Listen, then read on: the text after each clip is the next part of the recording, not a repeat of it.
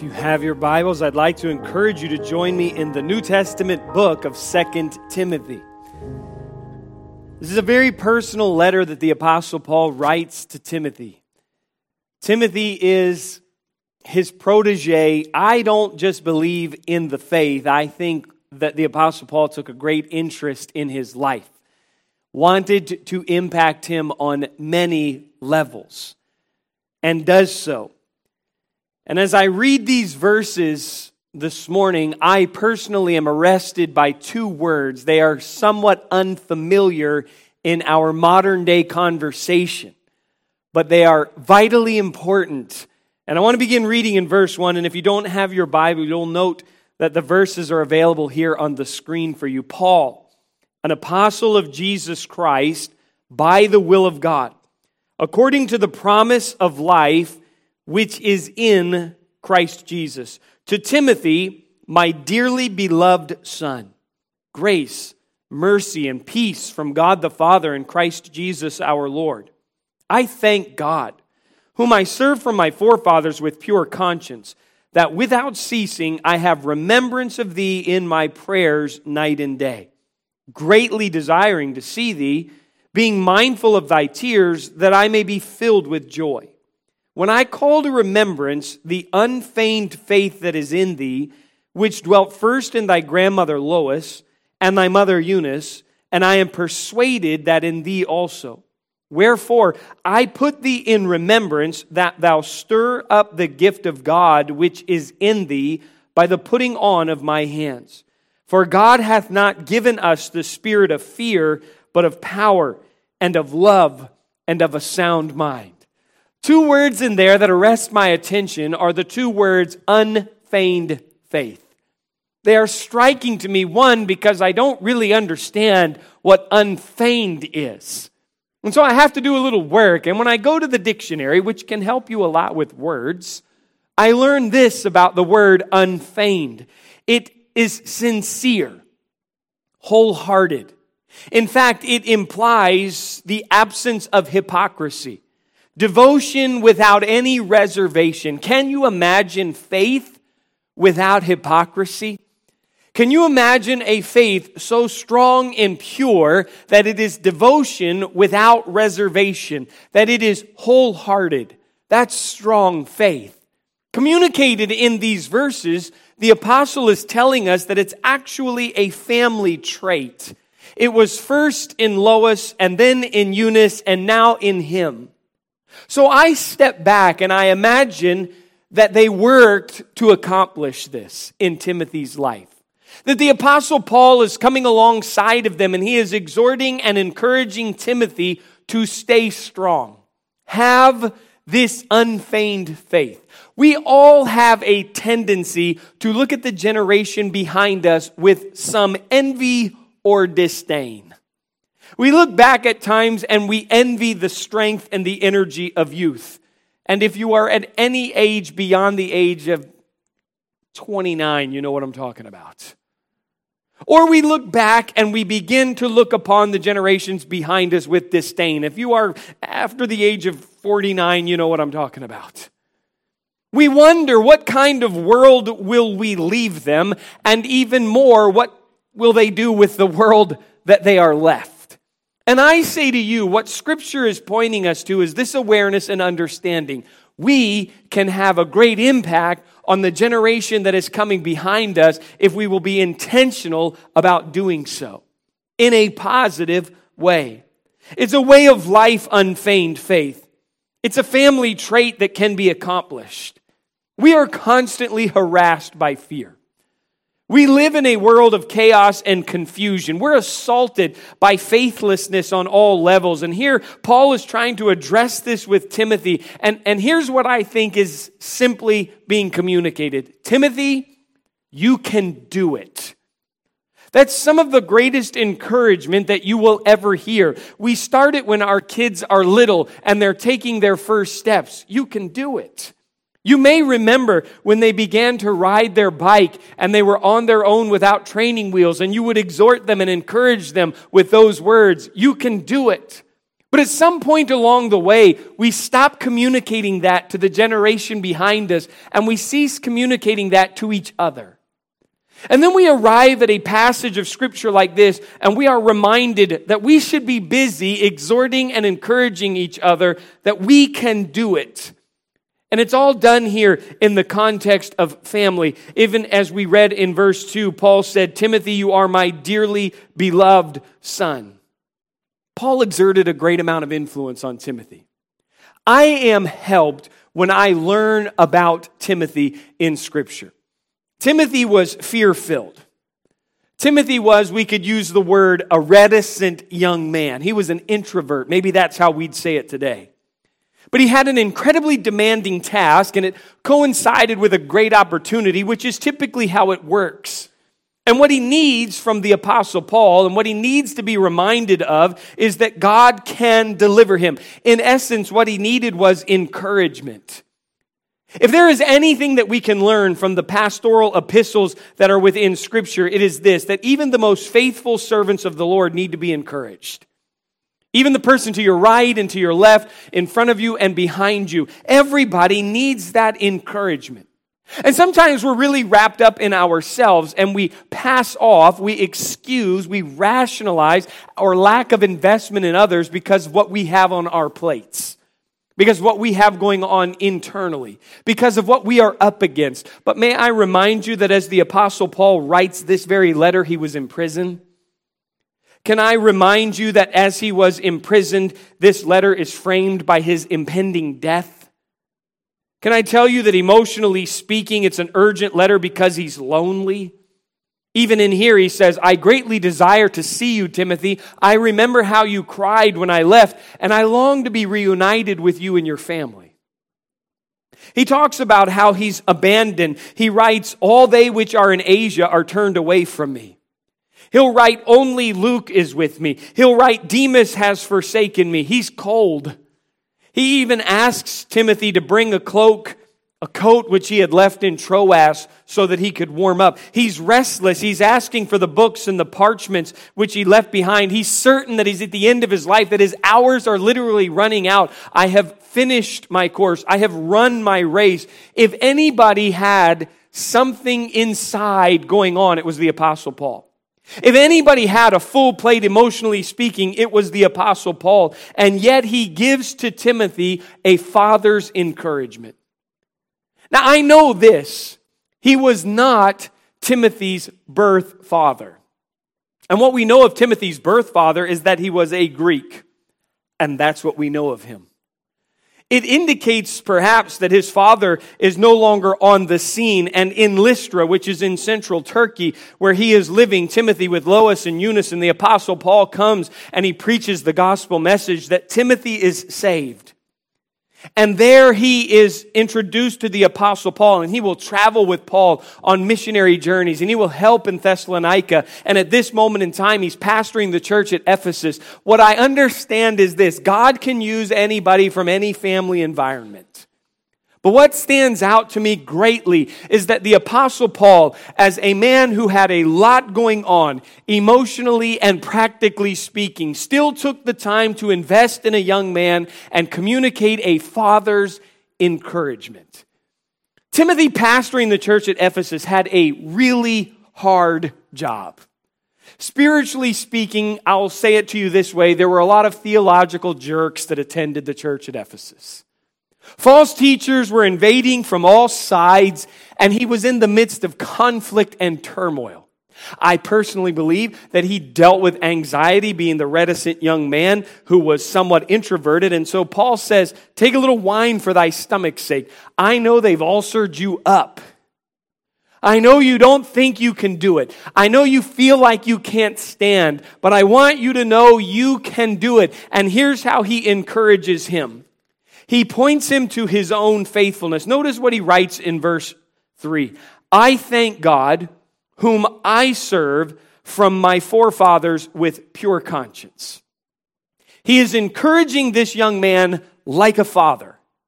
And in order to encourage him, he says to him, As I look back across my life and ministry, As I remember my conversion and the thousands of sermons that I've preached and all the letters that I've written, as I think back on the times when I was shipwrecked and I was beaten and I was stoned and left for dead, as I think about those nights that aren't that far back in the past as I am imprisoned now, I look back and I can say this with assurance I have been faithful to serve God. I didn't quit. This is simple application. Do you know the only way that you can have the testimony of not quitting? Don't quit.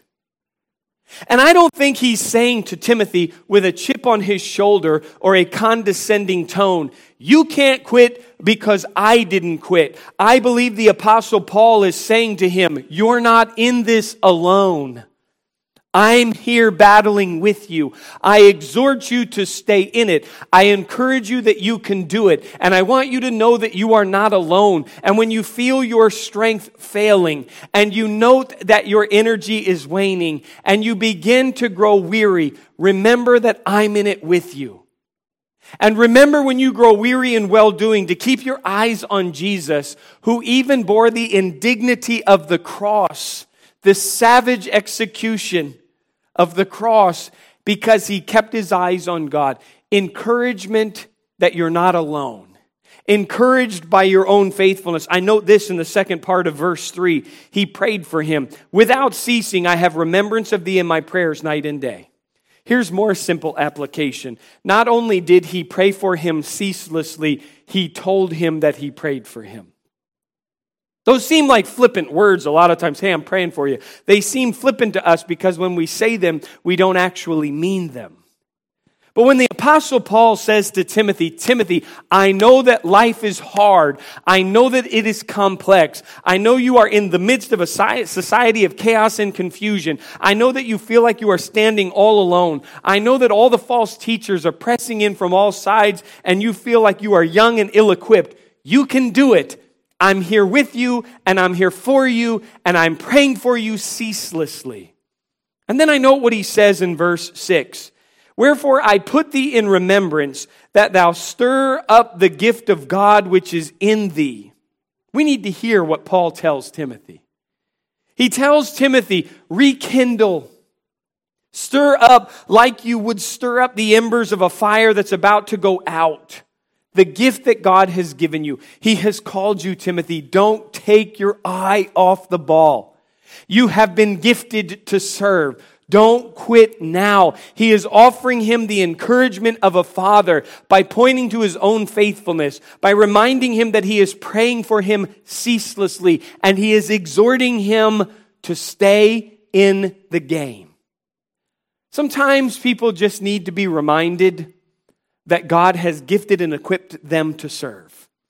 And when pressure comes, and certainly it does, and the energy begins to fail, and we begin to wonder if we're having an impact or making any difference, someone can come alongside and say, You can do it. Don't forget that God has called you and God has equipped you. He exhorts him, he encourages him by literally cheering him on. We fail at that far too often. Just telling someone you can do it, you can make it. You go to your kid's sporting event, you remember the anxiety that you felt as you cheered them on? I can remember when my son played Little League Baseball and he was a catcher. Little League kids don't throw a good ball, so there's a lot of passed balls, a lot of wild pitches. I hated when he played catcher. Hated it because it constantly put him in position to fail. And then other parents are looking at you like another passed ball. And you're like, well, if your kid could throw the ball, wouldn't get past him. Your kid's hitting the top of the cage, man. But you hit the glove. You hit the glove, and then parents are fighting. You know that stress that you feel when your kid walks to the plate and he's standing there with a bat and he looks at you like, What's up, dad? And you're like, I'm dying inside. That's what's up. That's what's up and he's up there at the plate, and all you want, all you want, every fiber of your being is please hit the ball. And then he gets beamed by a pitch and he's down on first base, and you're like, well, I mean, he's there. At least he didn't strike out. There is a sense of, of pressure. There's a sense of internal anxiety. It's almost palpable how much you are rooting for success in that child.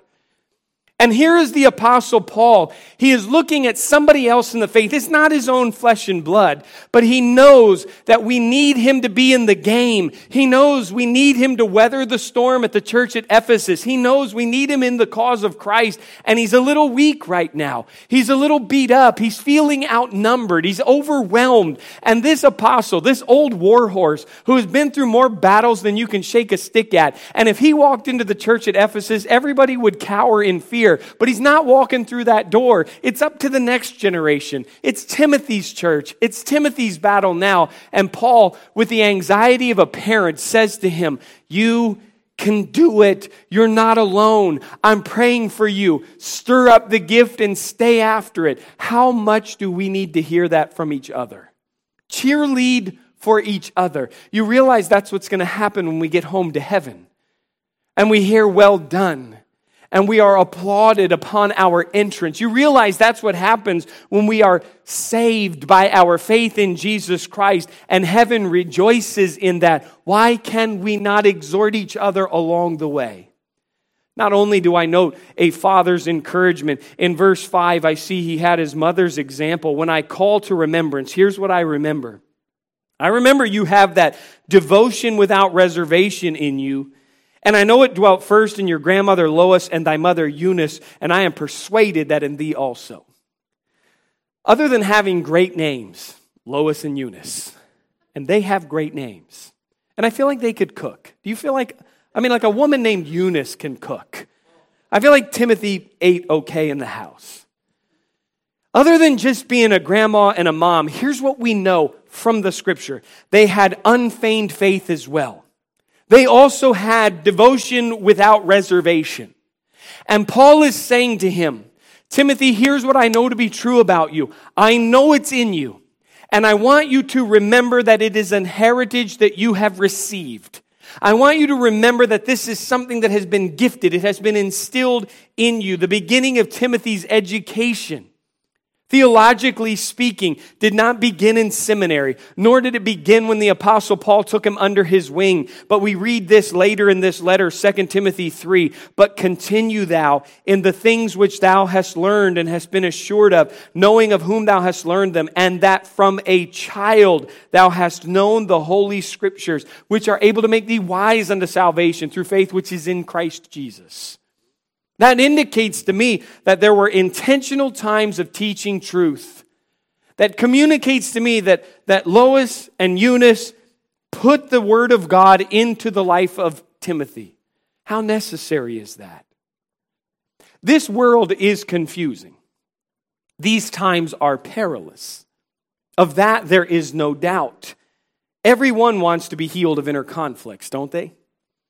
Everybody wants to be able to cope. Everybody wants to be able to handle life. And that's what this book is for. I don't mean that it erases problems, but I mean it equips us to navigate the rocky road that we will travel in life. If we want the next generation to be able to navigate life in a God honoring way, they need the truth of God instilled in them. Timothy had a godly heritage. Grandmom, and mom who lived it and taught it and communicated it to him. It wasn't a perfect home environment, but it had the Word of God. And then as he gets to verse 7, he writes to him, For God hath not given us the spirit of fear, but of power and of love and of a sound mind. I don't know any statement in Paul's writing that is more practically important to us than that one. Because I think all of us are oppressed and assaulted by a spirit of fear most of the time. Anxiety is real, worry is real, trembling about what's going to happen, a sense of terrible disaster looming, chaos and crisis that's about to break on us. And this verse says that's not from God. And, and when he says God has not given us a spirit of fear, I don't think it's because Timothy was in front of the mirror flexing his muscles and saying, I'm fearless.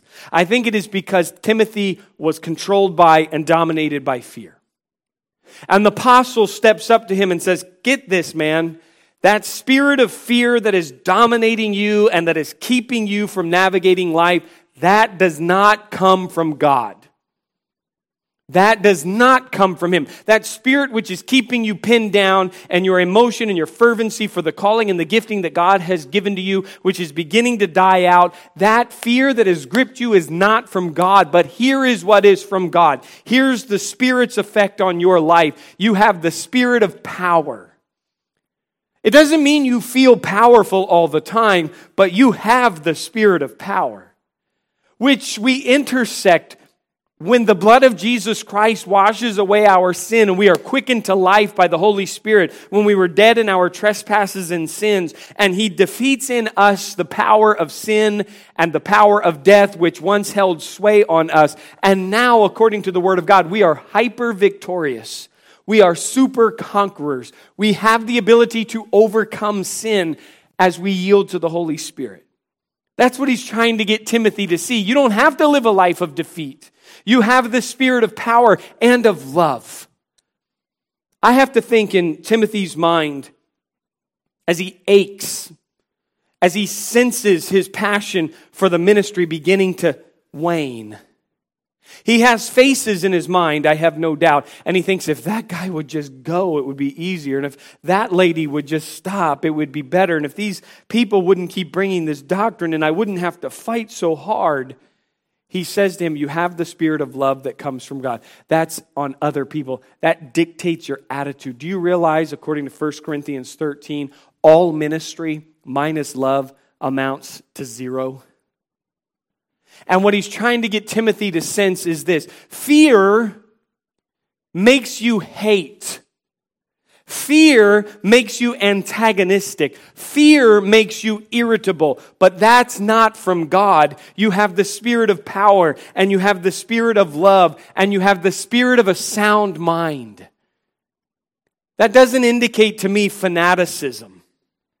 That's not talking constantly about dreams and visions and all these kinds of things, but rather it's a sober, realistic appraisal of a situation and deciding to do the right thing. It's a steadfastness, it's a quietness, and it's sound judgment. You can do it, Timothy, and the Spirit will help you know how. You can navigate this. How in the world do you parent? How in the world do you hand the next generation something worthy of stepping into? What do they do with it when they get it? We cannot answer all of those questions as layered as they are, but here's what we do know if we can encourage someone that is coming behind us by our faithfulness, not with a condescending spirit, not with a chip on our shoulder, but if we can invest in them, if we will pray and communicate that we are praying, if we will exhort them that they can do it, if we will live out our lives in such a way that we live right and we teach right, if we encourage them, that spirit of fear that you sense, that impending doom of the unknown, the chaos and the confusion around you, that fear that dominates you and causes you to live angry and irritable and defeated and to seem like the outlook is dark, that is not from God. But what is from God is a spirit of power. You can do it. A spirit of love. You can have the right attitude in how you do it and a sound mind. You can actually exercise the discernment necessary to arrive at the desired destination. I get weary of being told it can't be done anymore. I get weary of acting like the post Christian society that we live in is a death knell for effective ministry or families or lives. That's not true. And here are the words we simply need to hear You can do it. I wish when I was younger there were more people around me that told me, You can do it. As I age in ministry, and I am now an exceedingly old man, I'm just really handsome for 75. When you don't laugh, makes me feel a little arrogant when I say stuff like that. I don't think I'm handsome, and I'm not 75. I'm 33.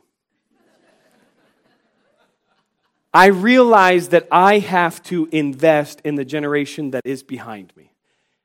And that requires an intentional attitude. Who are you ministering to? You say, Well, I've got my plate full. Yeah, well, you're not in prison, isolated and abandoned, freezing cold and restless. you can reach out to somebody.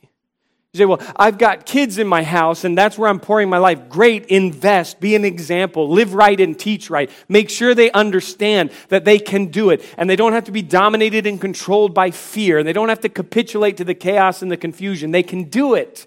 They can have discernment. They can have the right attitude. They can overcome because they have the Holy Spirit. And if you're beyond that phase, find somebody that you can pray for and communicate to that you're praying for. We're all in this together. That's the beauty of these seven verses. No one's alone. We're all family here. Cheer each other on to the finish line. Would you please bow your heads for just a moment?